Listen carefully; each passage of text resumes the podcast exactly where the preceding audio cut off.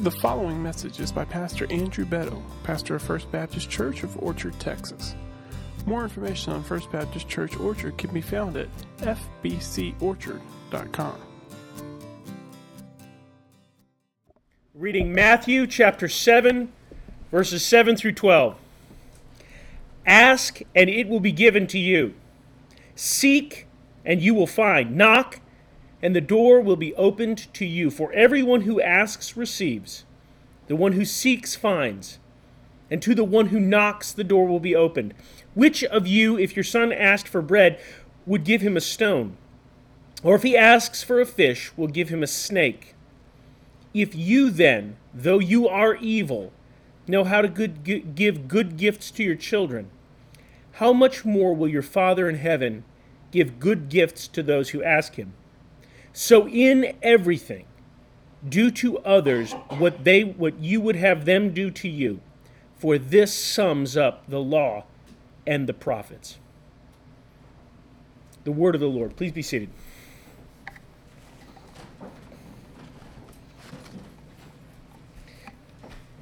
Dear Jesus, God, I ask that you would be with us this morning, and that you would be in the words of my preaching, that you would open the minds the people in this room up to your holy truth.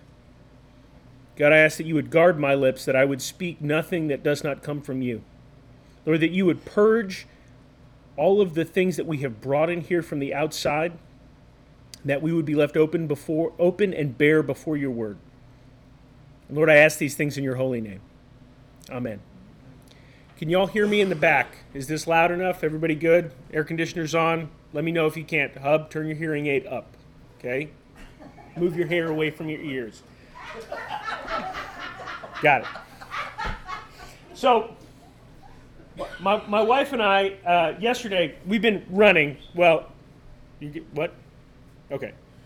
My wife and I have been running. We, we run so that I don't, because I eat donuts. I like donuts. I have kind of an eating disorder. I eat donuts two at a time and they get stuck right in here. So my wife makes me run all the time because, you know, she wants me to live past 40 and um, it was raining yesterday. So instead of running, we did P90X, right? We did P90X, the ab workout. Yeah, it was horrible. It was it was horrible. I can't figure. Oh, that's not cool. That's not cool. I'm look. Come on now, that's not cool. There, there, there's some good abs. There's some good abs underneath all this fat. Once you get the fat gone, there's some good abs underneath there. Yeah, that's right. Right, so we get, you know, we get in there. I do probably about 30% of it. And I'm feeling like somebody just beat me to death yesterday. So, you know, whatever. I don't know. I didn't expect for that to happen. You know, it's funny how expectations work. You know, you, you go out there and I expected, well, I'll do some, I, I'll be able to do this exercise because I've always been able to do, you know, ab exercises, but the stuff that they had us doing, it was crazy. It wasn't anything that I've ever. It was like take your feet, put it behind your head, and then roll around, and now do that 400 times. That was the first one. Good job. You know, no, I mean I wasn't expecting that. You know, and then you then you roll around and look at the other kind of the other the other aspect of of expectation. We're sitting in the car, driving to drop my daughter off at my at my folks' house, and we're like, oh hey, you're going to you going to BB's house? Who's going to be there? And she's like, BB's going to be there. That's what she calls my, my mom. Who else is going to be there? Thinking she's going to say my dad. She's like, cookies are going to be there. Cookies. I'm like, okay, that's right. She expects cookies whenever we show up at my mom's house. Because, you know, whether it's 9 o'clock in the morning or 10 o'clock at night when my daughter gets there, she gets cookies. They've got figs in them, so it's healthy. They're, they're fig cookies, right? But she has that expectation that when she goes to grandma's house, she'll get cookies. See, we're supposed to have that attitude when it comes to coming in contact with God. Not that He's going to give us cookies, sometimes He does, but we need to have an expectation that our relationship with God will bear fruit, that it will be something real. Jesus has just gotten done with the ethical portion of the Sermon on the Mount, right? That's his most concise period of instruction on human ethics that we find in all of the Gospels. And he's concluding that. And like any good preacher, any good speaker, he's going to conclude it with a summary. And what we have in the verses that we read this morning are a summary of the ethical portions of the Sermon on the Mount. And we can condense those down to two very simple statements. Christians should seek God expectantly, and they should love their neighbors sacrificially. Let me say that again. Christians should seek God expectantly and love their neighbors sacrificially. See, first, Christians should love their God expectantly. Christians should desire their God with all their heart and with all their soul and with all their mind and with all their strength. They should devote themselves to Him and rest in His provision.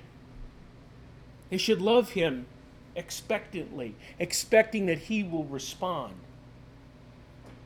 This passage that draws at the end of the Sermon on the Mount and summarizes everything, we can find another passage that's, that's very similar to it. The passage comes in Matthew 22. Later on, uh, one of the Pharisees will come to Jesus and will say, What's the most important commandment? And they're trying to trip up Jesus. They're trying to see what he's going to say, try to pin him down to see which camp he's going to fall into. And he says, Love the Lord your God with all your heart and with all your soul and with all your mind. This is the first and greatest commandment, and the second is like it love your neighbor as yourself. All the law and the prophets hang on these two commandments. Right? This is a summary of what he believed about God and what he believed about the law. Right? And we can interpret the verses this morning through that lens, through this statement of faith. See, all of Scripture can be broken down into two basic commands love God, love your neighbor. Love God and love your neighbor. Love the Lord your God, who is a responsive God, a God who interacts with his creation, a God who seeks us out, a God who is interested in us. The first part of this passage is made up of three present tense commands. Right? Well, that doesn't mean very much. Right? It doesn't mean very much to people who have, you know, basic English like I do. Right? Three present tense commands. It just means that it's something that is supposed to be continuous and it's supposed something that you're supposed to do. The way that the way that you can translate it better is is instead of asking you will receive, it's keep asking and you will receive. For he who asks receives. Back in verse 6 8, Jesus encouraged his disciples to rely on God for the basics of life, for food and clothing, trusting God that God would know what they needed. See, he's, he's encapsulating what he's already taught them. He's applying what he's already taught them. He's taking what he taught them and making it applicable for life. He says, Keep seeking and you will find. For he who seeks finds. Back in 633, he says, But seek first God's kingdom and God's righteousness, and all these things will be given to you as well. Knock, and the door will be opened, and to the one who knocks, the door will be opened. In the Gospel of Luke, the, the Gospel writer records a parable before this. And I, just to give you a brief, just to, just to go off track for a little bit here, when we read the Gospels, what we have to realize is that the Gospel writers are recording things that they heard Jesus say. And the teachings that Jesus did in the Sermon on the Mount were like his stock sermon. They were what he preached in multiple places. When he sat down with a group of people, this is what he taught. And so when the gospel writer in Matthew records it a little bit differently from the gospel writer in Luke, doesn't mean that the gospel writers were wrong. Doesn't mean that they were just making it up. It means that they were recording things a little bit differently because they're remembering different events or they're remembering things from different viewpoints.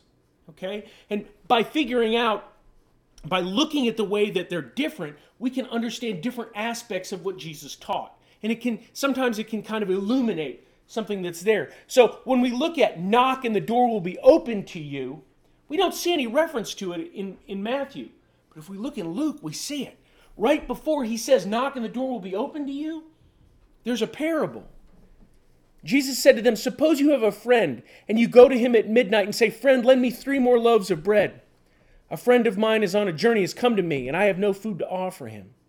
So Jesus is telling him a story about a man who is asleep in bed with his wife and all his kids, and everybody's asleep, and his neighbor comes over and knocks at the door. I don't know if anybody has ever had that happen when your neighbor comes over and knocks at the door at 2 o'clock in the morning. That's not a good thing. It's generally never a good thing. Okay? Never a good thing. But here, the neighbor comes over, knocks at the door, and says, I need some bread because my, my friend just came on a long journey. And, and Jesus says, I tell you, even though he will not get up and give you the bread because of friendship, right? Yet because you shamelessly and audaciously asked him, he will surely get up and give you as much as you need. Now, what he's doing here is he's telling an argument from greater from the from the less to the greater. What he's saying is even if you who wouldn't normally get up in the middle of the night will get up and give your brother some bread because he knocked on the door and was audacious. How much do you think God is going to do if you ask him? Knock and the door will be open to you. If you knock on the door of God, he will not ignore you. He will not turn you away. See, we should rely on God for all of the things that are necessary for life in the kingdom. The idea is clear. If we will approach God persistently, He will not abandon us. See, ask and God will give us the things that we need. Seek and you will find God. Knock and you will be allowed into His presence. Jesus is calling His disciples to faithful, persistent, un ending prayer. But it's important that we realize he's not saying this because God can't hear us, right? He's not saying be persistent because God is not a good God or because he, he he's going to ignore you. Right? He's not saying ask over and over and over again because maybe you'll change God's mind. Like when my son comes up and he's like, please, you know, we have this CD of he really likes Planes, Fire, Rescue, whatever. That's the new Disney movie, and and we got in this CD and it's got this book on it where the guy's reading it to him and he listens to it over and over and over and over and over and over and over again, like 50 times. And every time we get in the car, he's like, please put on the CD, please put on the CD. I'm like, no, I'm not going to put on the CD. And it's like, well, if he asks me enough times, it'll be so annoying that I'll put the CD on because it's easier for me to listen to the CD than listen to him whine. That's not what Jesus is telling us to do. He's not telling us, annoy God to the point where it's easier just to give you what you want than to listen to you. Right? That, that's not what he's saying.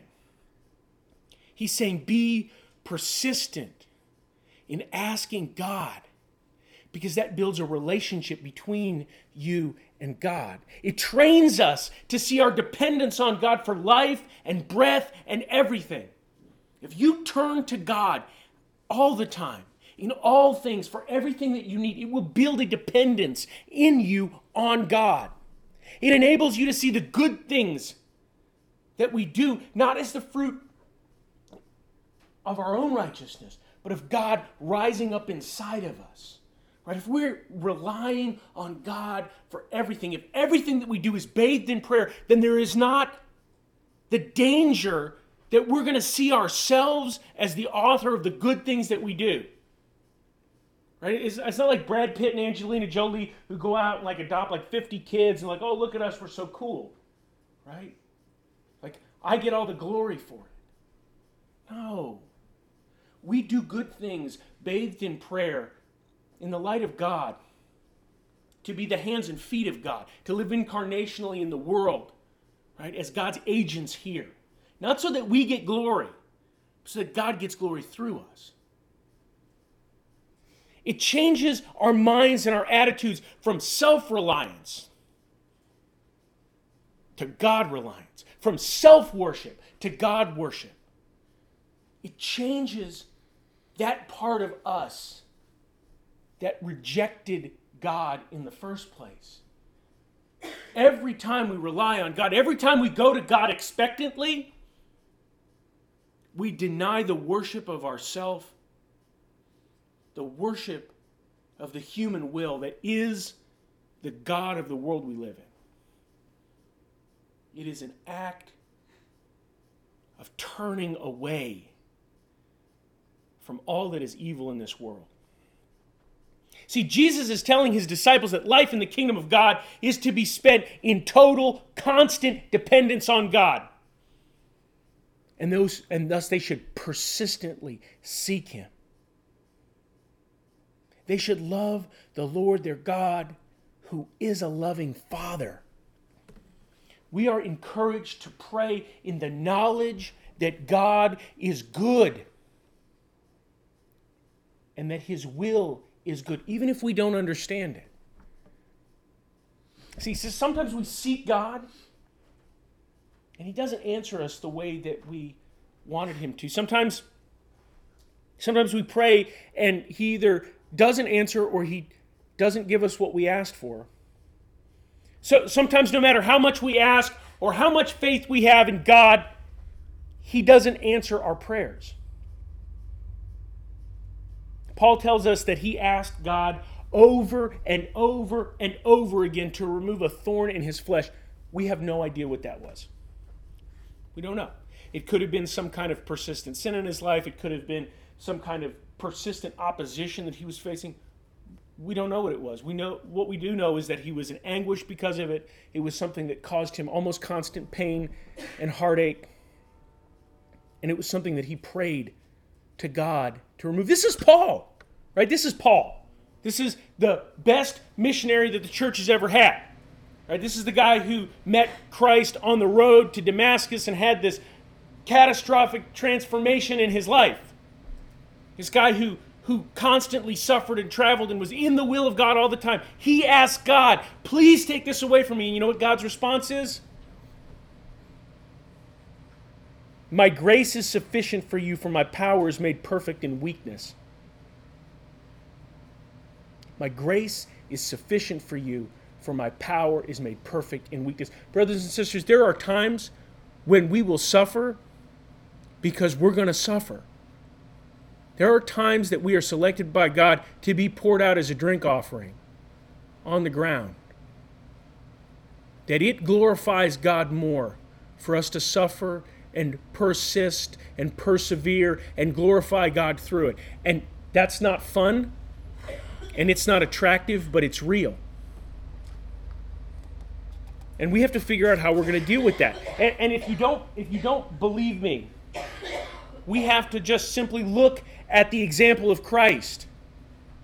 Right? Christ was as close to God as you could ever be. He was closer to God than you could ever be. He was a part of the Trinity right? He was a part of the Godhead from before the beginning of time. He lived a perfect life without sin, in perfect communion with God. And he goes to God on his knees in the Garden of Gethsemane. You know what he says? He says, Let this cup pass from me. I don't want to do it.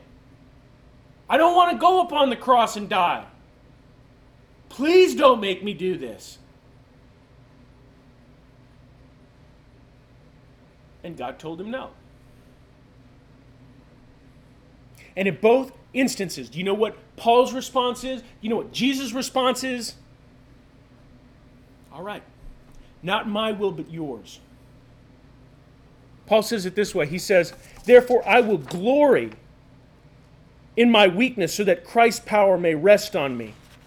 That is why, for Christ's sake, I delight in weakness, in insult, in hardship, in persecutions, in difficulties. For when I am weak, then I am strong.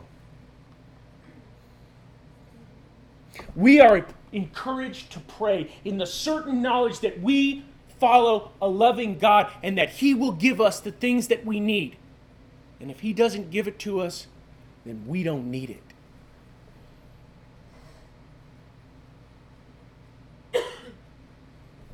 So he gives us this image of a man whose son asks him for a piece of bread or asks him for a fish. And then the man doesn't give him a stone, he doesn't give him a snake because he loves his son. He gives his son what his son needs. He doesn't intentionally hurt his son.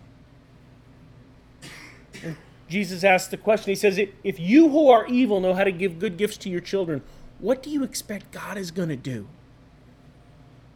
God will give you good gifts. See, we love God expectantly when we go to Him in prayer for the things that we need and the issues that trouble us, when we trust Him with the deep concerns of our heart. We acknowledge that He is powerful and that He is good and that He is all we will ever need. We worship Him with all of our hearts and all of our minds and all of our strength and all of our skill. With all that we have and with all that we are. So, what does this look like in the life that we live? We have to figure out how to live in total dependence on God. We have to learn how to lift up everything in our life to God. And we have to ask ourselves why we don't. And I think sometimes we don't lift up the things in our life to God because we are either A, afraid that He's not there and He's not going to answer, or B, we're afraid that if He doesn't answer, it'll kill our faith. And so we do these these hedging our bet prayers like, well, God, you know, just um, whatever is your will. We don't raise up specific concerns to Him. Brothers and sisters, we are told by Paul to bring all of our concerns to God. He said, Be anxious for nothing, but in all things by prayer and petition with thanksgiving, make your requests known to God. But here's the important thing He says, The peace of God, which transcends all understanding, will guard your hearts and your minds in the knowledge and love of Christ Jesus. See, we have to, as we come into the presence of God, as we lift up the things to Him, we have to rely on the promises that God's made. Promises that He may not answer your prayer in the way that you want it, He may not answer the prayer in the way that you expect it, but He will answer your prayer with His peace. He will give you His peace. We need to rely on promises like Jeremiah 29 8, where God meets the prophet Jeremiah in the smoking rubble of the temple. Listen to me. Jeremiah is sitting in the ashes of the Holy of Holies, watching everything that he has ever cared for in his entire life burn up. A man who has devoted his life towards warning the Jews about the impending crisis and seeing them ignore him. The Babylonians come in and they destroy the city and they tear everything down, and Jeremiah is sitting in the ashes weeping. God comes to him and says, For I know the plans that I have for you plans to prosper you and not to harm you, plans to give you hope and a future. He tells him, Get up, move on. I know what I have for you, and it's not dust and ashes. And he tells Jeremiah how he's going to lift the people out of slavery. He's going to bring them back into the land. He's going to give them hope. So we have to rely on promises that even though when it's dark, even though when things fall apart, even when things look the worst, God is still there and He still has a plan for us and He still wants good things for us. We can rely on promises like Romans 8:28 that remind us that God works all things together for the good of them who love him and are called according to his purpose. I want you to want you to pay attention to that. He doesn't work all things for good for all people. It's a fallen world and bad stuff happens.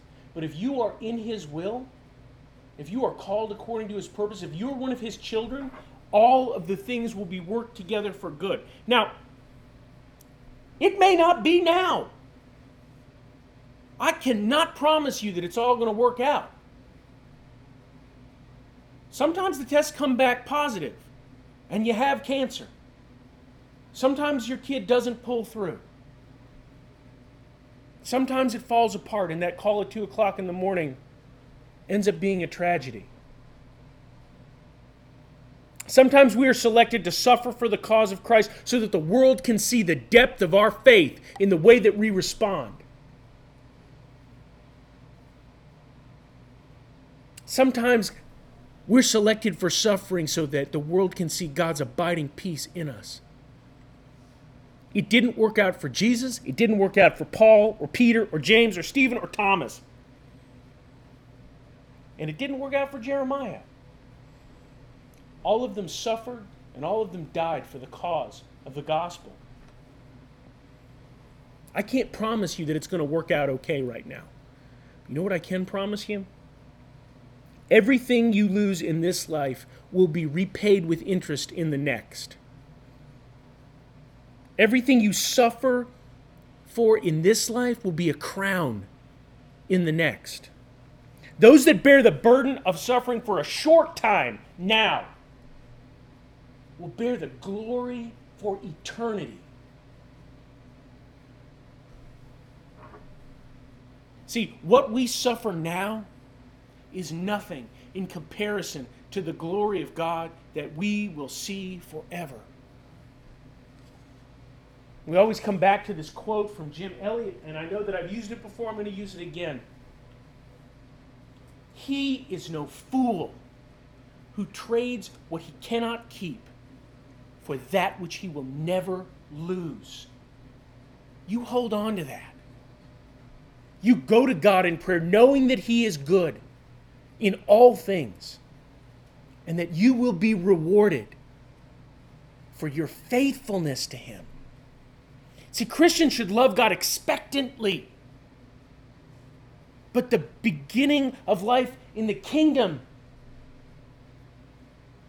relies on on this expectancy leading to something else. See, we're supposed to love God expectantly, and then that's supposed to come out of us as loving our neighbors sacrificially. Christians should love God expectantly, but they should love their neighbor sacrificially. The love of God doesn't result in a shrunken, world focused life. Instead of, a, instead, a person's love is supposed to radiate out from them.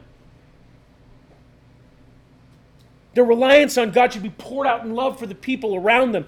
Jesus said it this way, he said, So in everything, do unto others as you would have them do to you, for this, this sums the law and the prophets. We call this the golden rule. Okay? Right? You've heard this before. This is another one of those things that everybody says, do unto others as you would have them do unto you. Again, it's in the King James Version, right? Because that makes it more official, right? If, it, if you have a hard time understanding it, then it's official. Okay? This is the golden rule. And, and we think, oh, you know, hey, this is how profound. Here's the deal this does not mean what we think it means. The, the golden rule is not about avoiding harm, it's not about reciprocity. Okay, reciprocity is a really fancy word that means saying, I get what I give. Right? I'm going to get paid back. Jesus wasn't the first person to talk about reciprocity like this. Most human civilizations, in fact, operate on this concept. Right? I don't do bad things to people, and people don't do bad things to me. That's the way it's supposed to work. I don't go rob a liquor store, and I don't have to go to jail. I don't pick a fight with a guy, and he doesn't shoot me. That's reciprocity. I don't, I don't, you know, knock into my neighbor's car, and he doesn't knock into mine. This isn't new. The Old Testament teaches the idea of treating others the way that you treat yourself.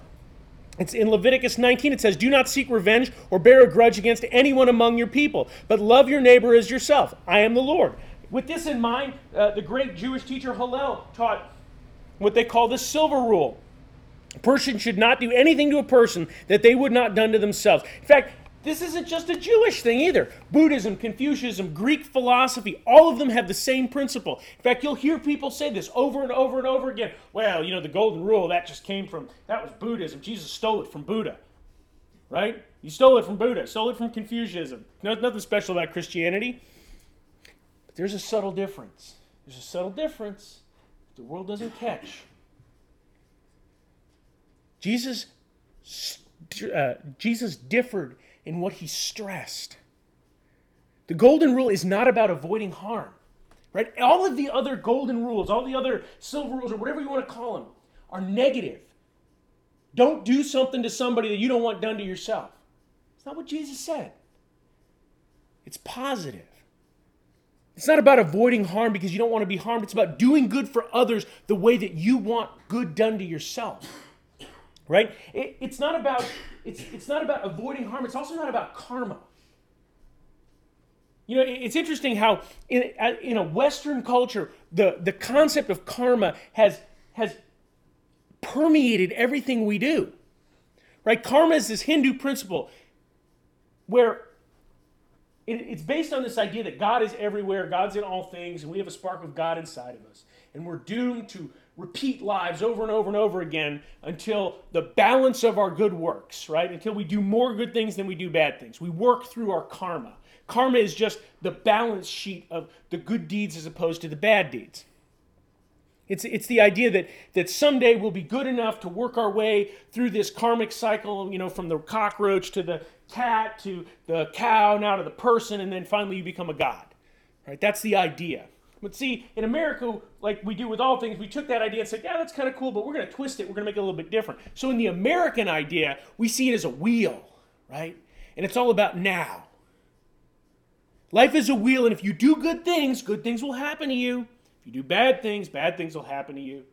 Right? It's this idea of poetic justice, right? Where the guy that speeds past you in the car, right, he gets pulled over on the other side of the hill by the cop, right? And you get to laugh at him. Ah, but don't laugh at him too hard because then you'll get pulled over. That's karma. We believe this. This is probably one of the guiding forces in American religion. This is where the idea comes if you send out good thoughts, right, then good things will come to you. Right? This is the Oprah religion or the religion of like the promise and some of these other books where if I'm going to send out some good thoughts, then money's going to come in. It's also the basis of the TV show My Name is Earl. If you guys have ever seen that show, not that I have, but I have. it's it, it's great. I mean, it's it's it's this it explains it the best. This trailer park guy goes out, gets a lottery ticket, you know, millions of dollars on the lottery ticket, then he loses it. And he concludes it's because he's done bad things in his life. So he makes a list of all the bad things that he's ever done and he goes back and tries to right all the wrongs. And, you know, seven seasons later, you know, you, you get to see how things work out. That's the way that we view good deeds. We do good deeds so good things will happen to us. That's not what the golden rule is. It's not about avoiding harm, it's not about good karma. The golden rule isn't about earning a better life. It's not about doing good things so that good things will be done to you. It's not about you at all. Like so many things that Jesus said, it's not about you. You're not the most important thing in the universe, right? You're not the king of your own little castle. You're not the God of your own little world. The golden rule, rule is, is not fair. We think about it as fairness, and it's not. It's extravagant. I mean, think about the language that he uses. It's not about treating others the way that you have been treated. That's fairness. That's the viewpoint of a person who wants to make sure that everyone gets the same, not more, not less, right? The same piece of cake, we'll cut it right down the middle. I'll cut, you choose. It's fair. Right? It's like a, like a little kid in the play in the in the in the room. Oh, you played with that truck for 5 minutes, so I'm going to play with the truck for 5 minutes. That's that's fair. That's not what the golden rule is. It's about treating other people the way that you want to be treated. Not the way you are treated, the way you want to be treated. And none of us want to be treated fairly. None of us want to be treated fairly. Don't believe me? Go to a job where all you do is get a paycheck and nobody ever tells you you're doing a good job and you never get a promotion and you never get a raise. You are earning the money that they promised you'd get. But if you don't get any extra, if you don't get a raise, if you don't get anything, you will feel disappointed, you'll feel depressed, and eventually you'll leave. Why are you leaving? I'm not appreciated there. Appreciated? They let you come to work every day and they pay you twice a month. That's pretty appreciated. Oh no, because you want more than that. Nobody here wants to earn what they're worth. Everybody here wants to earn more than they're worth. Everybody here wants to get more than what they put in. You don't put money in the bank or put money into an investment and they give you the same amount of money back and you're like, oh, that's great, thanks. Good job. You didn't take my money and steal it. No, we want interest. You don't invest in a company and expect an equal return. You don't want to buy a house and just want it to stay at the same. You want to make money. You want to get more back than you put in. That's not fairness, that's profit. And that's what runs our country. Nobody wants fairness in love. I don't want my wife to love me the same amount that I'm worth. I don't want her to treat me the same way that I treat her. I want her to treat me better. I want her to love me unconditionally. When I'm a jerk, I want her to be nice to me. I mean, nobody wants fairness. I don't want her to throw back every bad, dirty, nasty thing I've ever done because I've done a lot of bad stuff. We want a person who will love us unconditionally. Nobody wants to bear the consequences of their actions. Nobody wants fairness like that. If you take a test and you bomb it, you want the teacher to give you a curve. You want some bonus. Trust me, I know. I've been in school for nine years.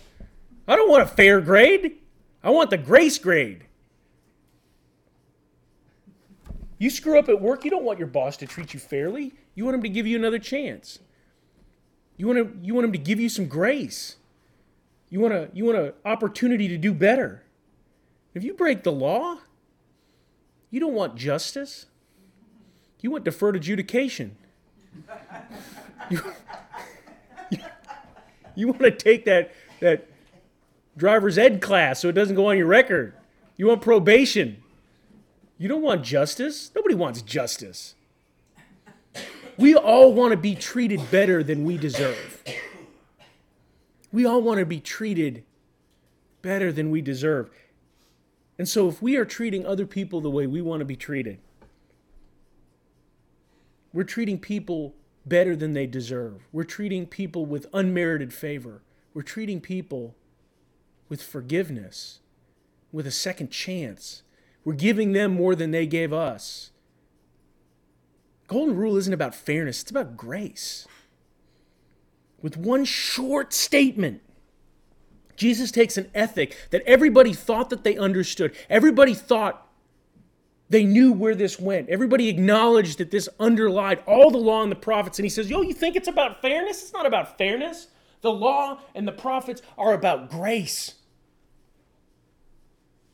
He takes this law and he changes the implications of it, and it's catastrophically different. For many years, the basic instrument in all of music was the harpsichord, right? The harpsichord. Anybody here ever heard of ever heard a harpsichord? right? We don't. Nobody goes to a to a harpsichord bar. You don't have dueling harpsichords. Addams Family. Yeah, I mean it's that's right. Yeah. Nobody goes and listens to the harpsichord because it's not that cool. You put it, you push the key down and it would pluck a string. It didn't have a didn't have a good tone to it. It wasn't fast. It was really hard to play. And about the time that Beethoven came about, somebody figured out that instead of plucking the strings, you could have a hammer hit the strings. They made a piano. And that fundamentally changed the way that music is done. One small change rippled through the entire world to the point where every church and pretty much everywhere has a piano. Most music involves a piano because it's different enough that the implications are universal. That's what Jesus does here. He makes one small change and it ripples through everything. See, one small change in the way that you conceptualize something can change your entire life. One small change in the way that you see reality can change everything. That's what Jesus is trying to get across here. The golden rule is a simple ethic, but it's a simple ethic with an endless list of applications. It flows out of the abundance of God. See, we are called to pray expectantly. And that expectant prayer overflows from us in sacrificial giving love. This, this concept permeates everything we do. We are those who have received much. We have been, we have been bought at a price. Everything we have comes from someplace else, and that has to drive everything we do. If we know that we come to God as criminals, desperately in need of grace, not justice, how are we going to react to somebody who wrongs us? Right? If we know that we live at, the at the charity of God, that everything that we have comes from God all the time, that we don't earn or deserve any of it, how are we going to react if somebody comes to us and asks us for something? Are, we going to stand there and say, no, you need to reap the consequences of your actions, so because that's the right thing to do, because that's what I haven't ever done? No. God calls us through Christ to remember who we are. To remember who we are. And, and to build our lives around that. This has to change the way that we interact with everything. It has to change the way that we interact at work. The, the way that we the way that we interact with the people that that we spend all day with at work. Are we going to abuse them and lie and cheat and steal and backstab and cut their legs out from underneath them so we can get ahead? Or are we going to show them the grace of Christ? I, I, can remember walking into work one day and I'm, I'm having a bad day and I'm, I'm, I was in construction and I'm dealing with fire alarm vendors and all fire alarm people are crooks, right? They're, they're all crooks. They're all criminals. They're just robbing you left, right, and center. And I'm sitting on the phone talking to my boss and he's like, well, you know, we probably need to give him some more time. And I'm like, why should I give this guy grace at all? No grace. He's been lying to me and cheating me the entire project. Why should I give him any grace? And I stood there and I was like, I, like, I gotta let you go. I cannot believe I just said that. God's given us grace. We need to show grace in everything that we do. Right? Uh, in the way that we deal with people in our classrooms, you know, the, the, the people that we go to school with. Do we love them unconditionally? Even the ones that are awkward, even the ones that we don't like? How do we love the people around us? What about our children? Do we show them grace? Do we expect more from them that was expected from us? Do we show them the grace that God gives us every day? Do we love them unconditionally?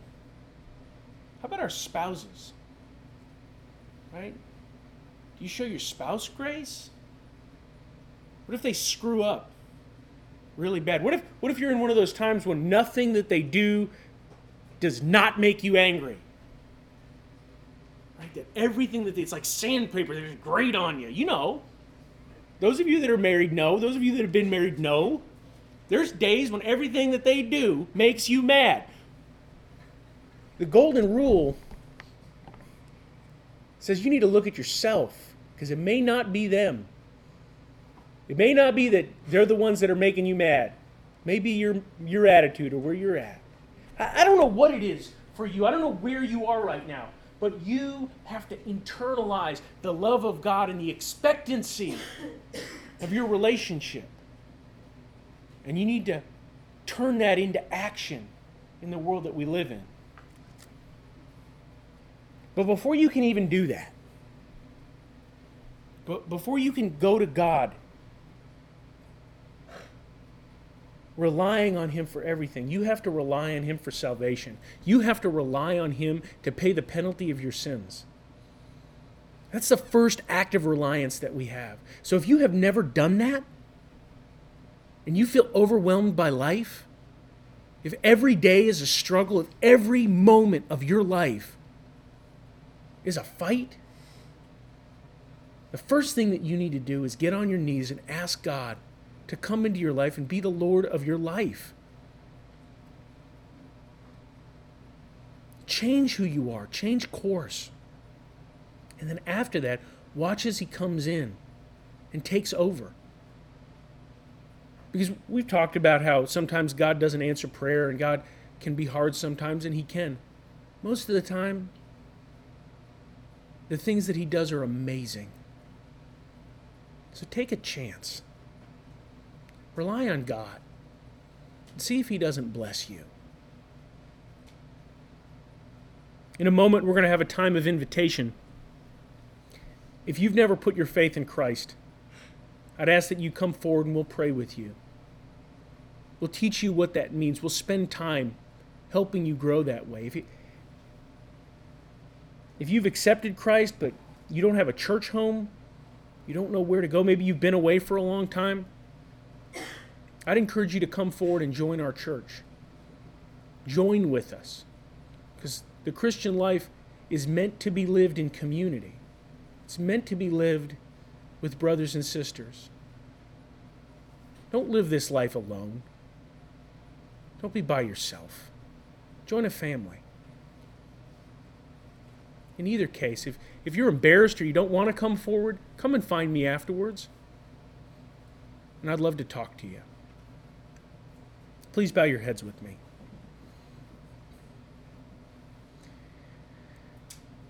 Dear Jesus, thank you for this time that we've had together.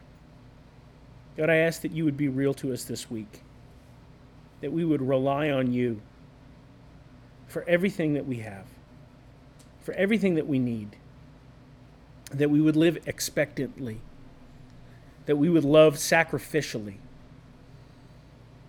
that this relationship that we have with you would bear fruit in our lives in a real way, in a tangible way that we can see and that people can see, that we would be a mirror that reflects your glory to a dark world. God, we ask these things. We ask them in your holy name. Amen.